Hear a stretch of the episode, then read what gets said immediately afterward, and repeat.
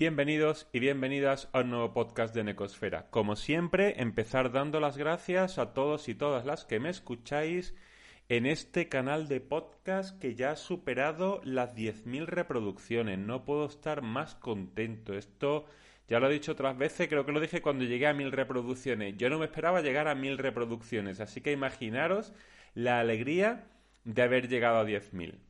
Bueno, este podcast, este episodio lo he titulado las startups y el síndrome de Peter Pan.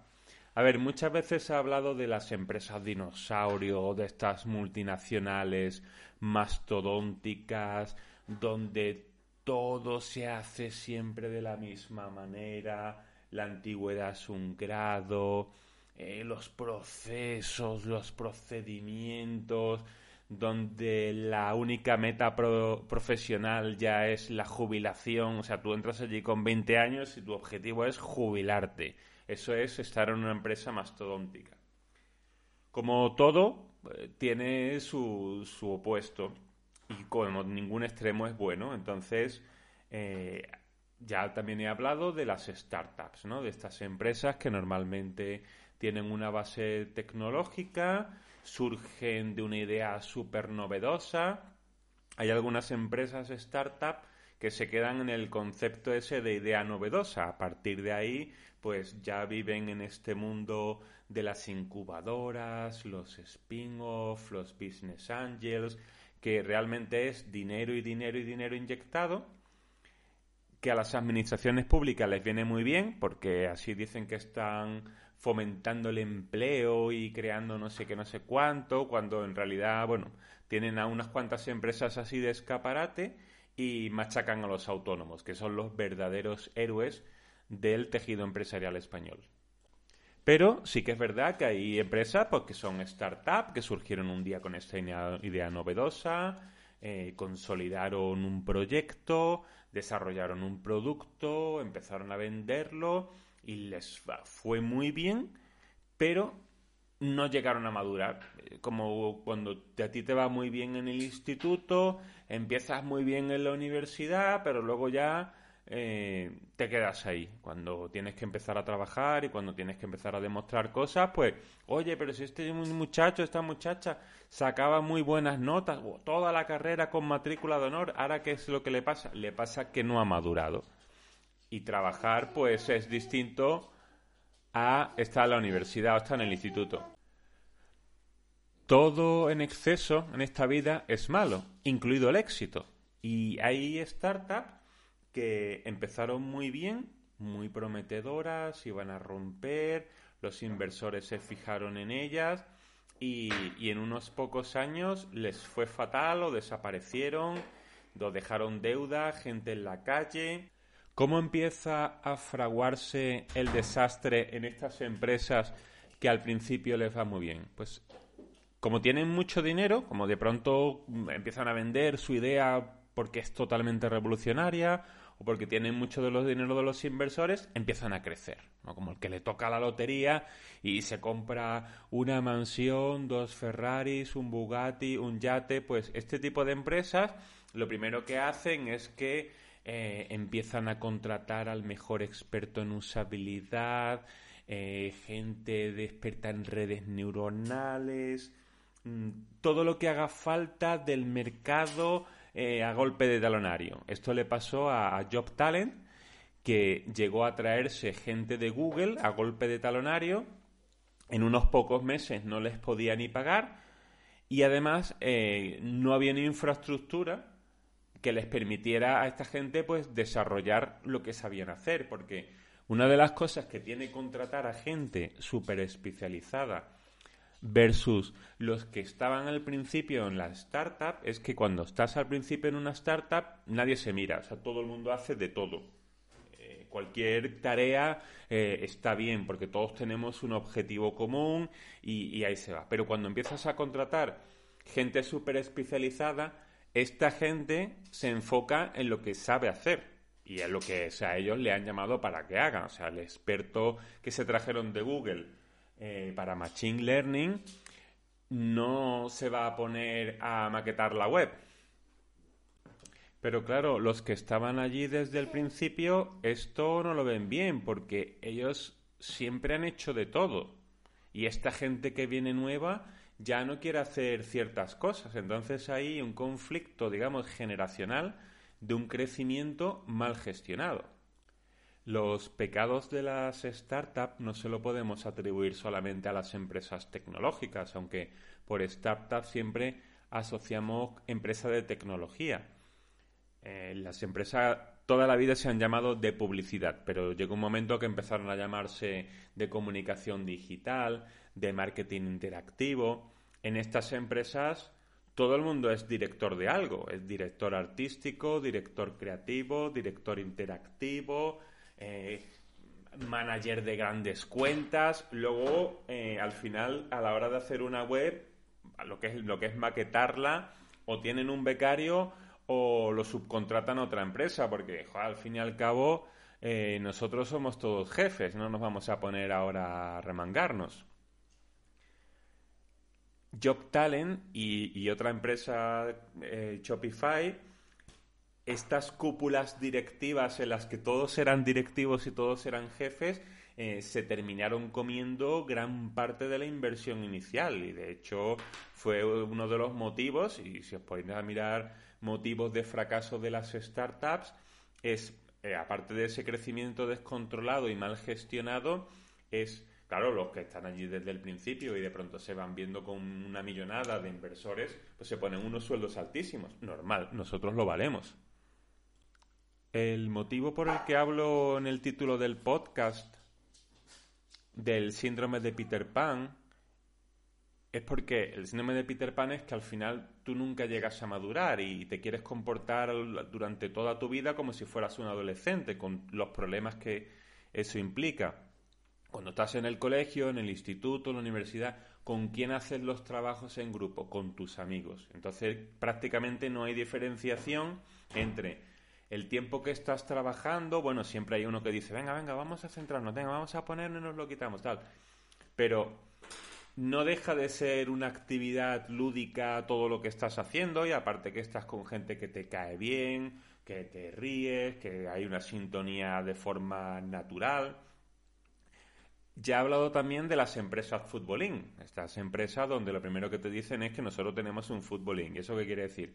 Pues que están allí trabajando, eh, luego se ponen a jugar a la play, siguen trabajando, eh, se van de marcha, tienen su liguita de pádel, eh, los fines de semana tienen un clan de StarCraft y todas esas cosas.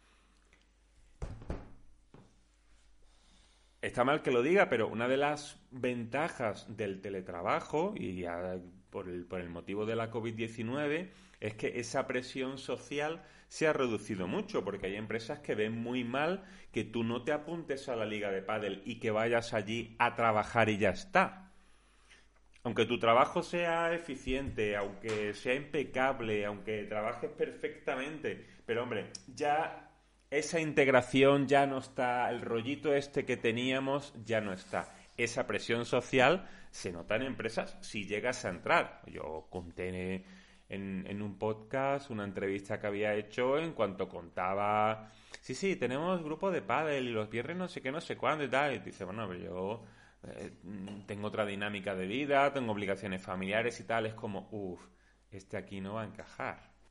¿Qué consecuencia tiene esto a medio plazo? Pues que empieza la rotación, pero empieza la rotación de el último en llegar es el primero en salir.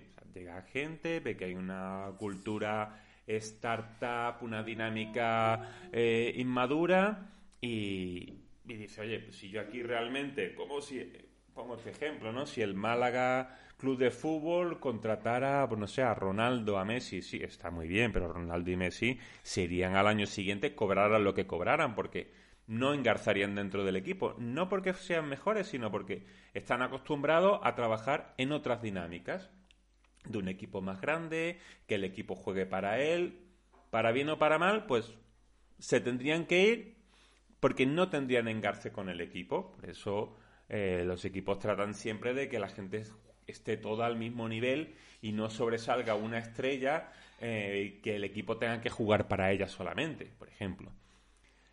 ¿Qué sucede? Empieza a haber esta rotación y los empleados que llevaban allí más tiempo son los que se quedan, con lo cual son los que van sumando años, trienios, quinquenios y empieza ya a escucharse esto siempre lo hemos hecho así. Cuando tú estás en una empresa y empiezas a escuchar esto siempre lo hemos hecho así, es que ni hay intención de cambiar ni te van a dejar cambiar nada. Con lo cual, la innovación sale por la ventana. Si querías innovar, tú probablemente en poco tiempo estés saliendo por la puerta.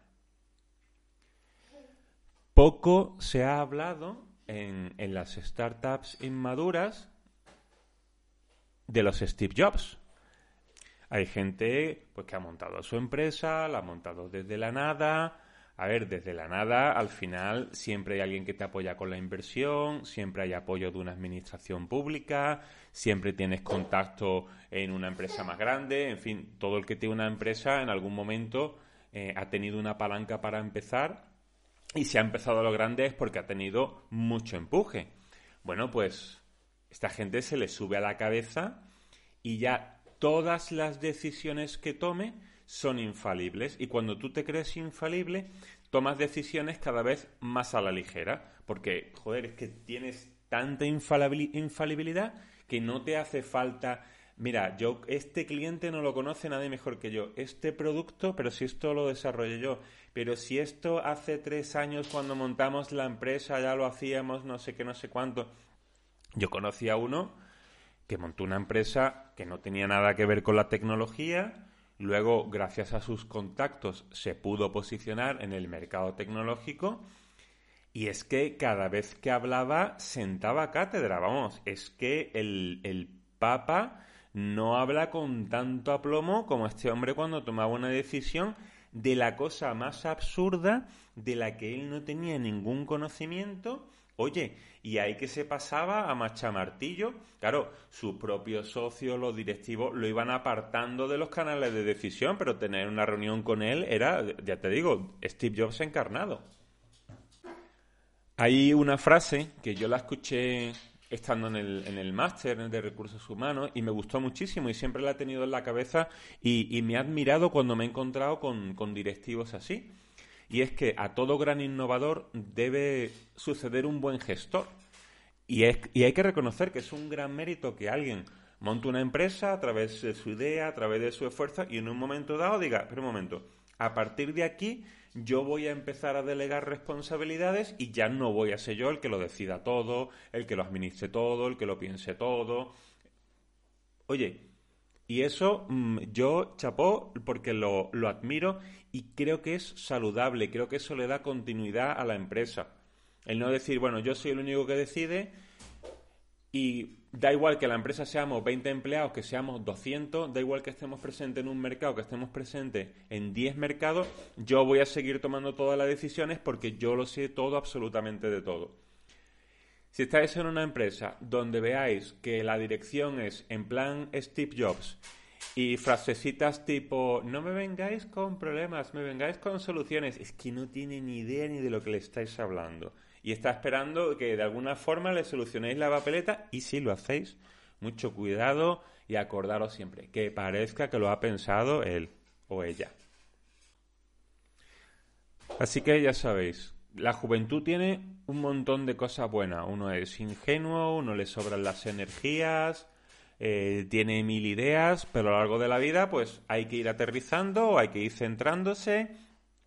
Si montas tu propia empresa, pues piensa que en un momento dado vas a tener que empezar a delegar funciones.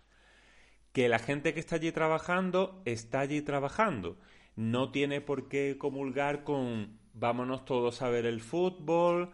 Em, hemos quedado a las 7 para jugar online, todo ese tipo de cosas, pues si la gente de la empresa de forma natural la quiere hacer, una parte la quiere hacer, perfecto. Pero pensad que podéis perder talento por crear una cultura corporativa de startup de futbolín que provoque rechazo en gente pues sencillamente que tenga otra visión o, otro, otro modo de vida que no sea compatible con esos vicios, virtudes que tú puedas encontrar en la empresa. ¿De acuerdo? Bueno, Pues hasta aquí mi podcast de hoy. Muchas gracias a todos por escucharme y un saludo.